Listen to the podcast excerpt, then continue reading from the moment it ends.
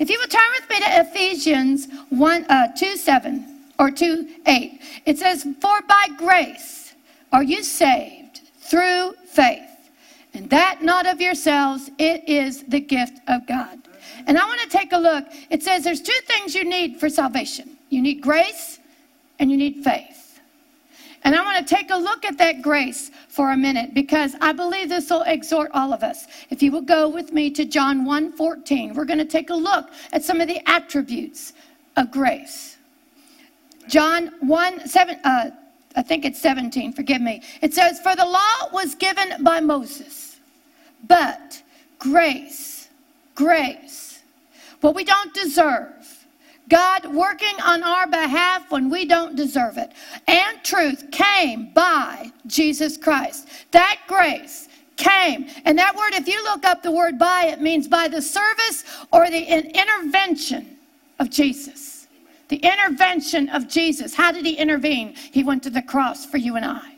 We didn't deserve it. We didn't deserve our sins forgiven and put on the body of Jesus, but he did it anyway. We didn't deserve that all the curses that we accumulated went on the body of Jesus. We didn't deserve it, but Jesus did it anyway. And one of those curses was poverty and sickness. And all this was put on the body of Jesus. Jesus intervened on our behalf. That's where the grace came from. Now, I want to show you about, you know, Paul, the, the Apostle Paul said, we work out our salvation with fear and trembling. And I have told God more than once in the wee hours in the dark corners of the house, you know, my biggest enemy is me. I said, I am my own worst enemy. Ever felt that way when you're working out your own salvation? Now I want to show you a couple of the attributes of grace. Turn with me to Romans 5 because you're going to find this grace, this grace is a lifesaver. Grace. Romans 5, verse 20, it says, Moreover, the law entered that the offense might abound. It says, But where sin abounded, that grace. Where sin abounded, where sin came in, grace did much more abound. Amen. If you are dealing with sin in yourself, if you are dealing with all the things that that sin brought unto you, I want you to see that grace, what you didn't deserve, what Jesus did for you, that grace abounds over that sin. Amen. Do you see that? Grace is above and greater than sin. Grace is greater than your sin. That's one of the attributes. Now go with me to James 4. James 4, verse 6. Well, let's begin. I'm gonna let's let's begin. I'm gonna begin in verse one, chapter four, because it leads up to it. It says, "From whence come wars and fightings among you? Come they not hence even of your lusts, your lusts that war in your members? This isn't sin. This is your lust. It says, "You lust and you have not. You kill and you desire to have and you cannot obtain. You fight and you war." It says, But you have not because you ask not. And you ask and you receive not because you ask amiss, that you may consume it upon your own lusts. Ever have to deal with your own lusts? Oh, they're so fun. It says, But verse 4 You adulterers and adulteresses, know you not that the friendship of the world is enmity with God? Don't you know that your friendship with the world is God's enemy? That makes you God's enemy. It says, Whosoever therefore will be a friend of the world is the enemy of God. Now, what do you do?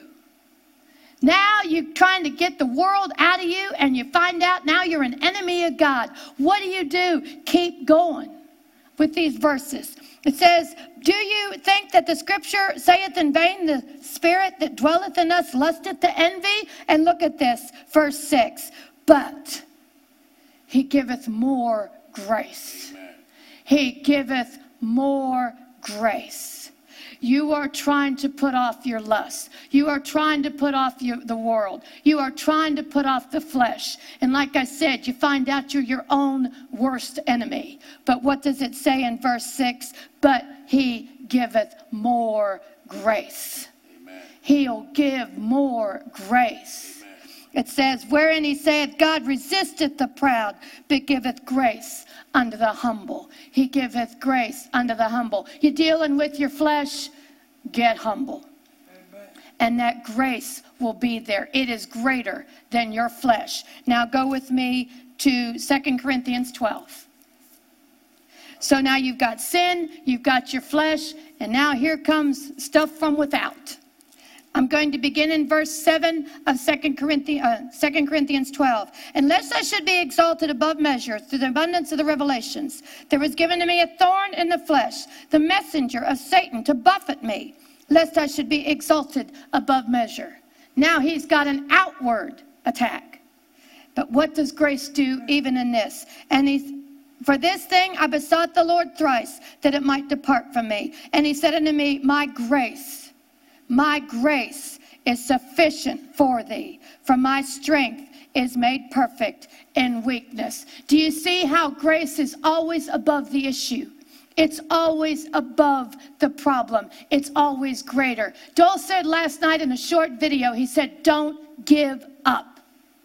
And I say the same thing. When you are dealing with your own heart, when you are dealing with the things around you, don't give up that grace. That grace is always greater.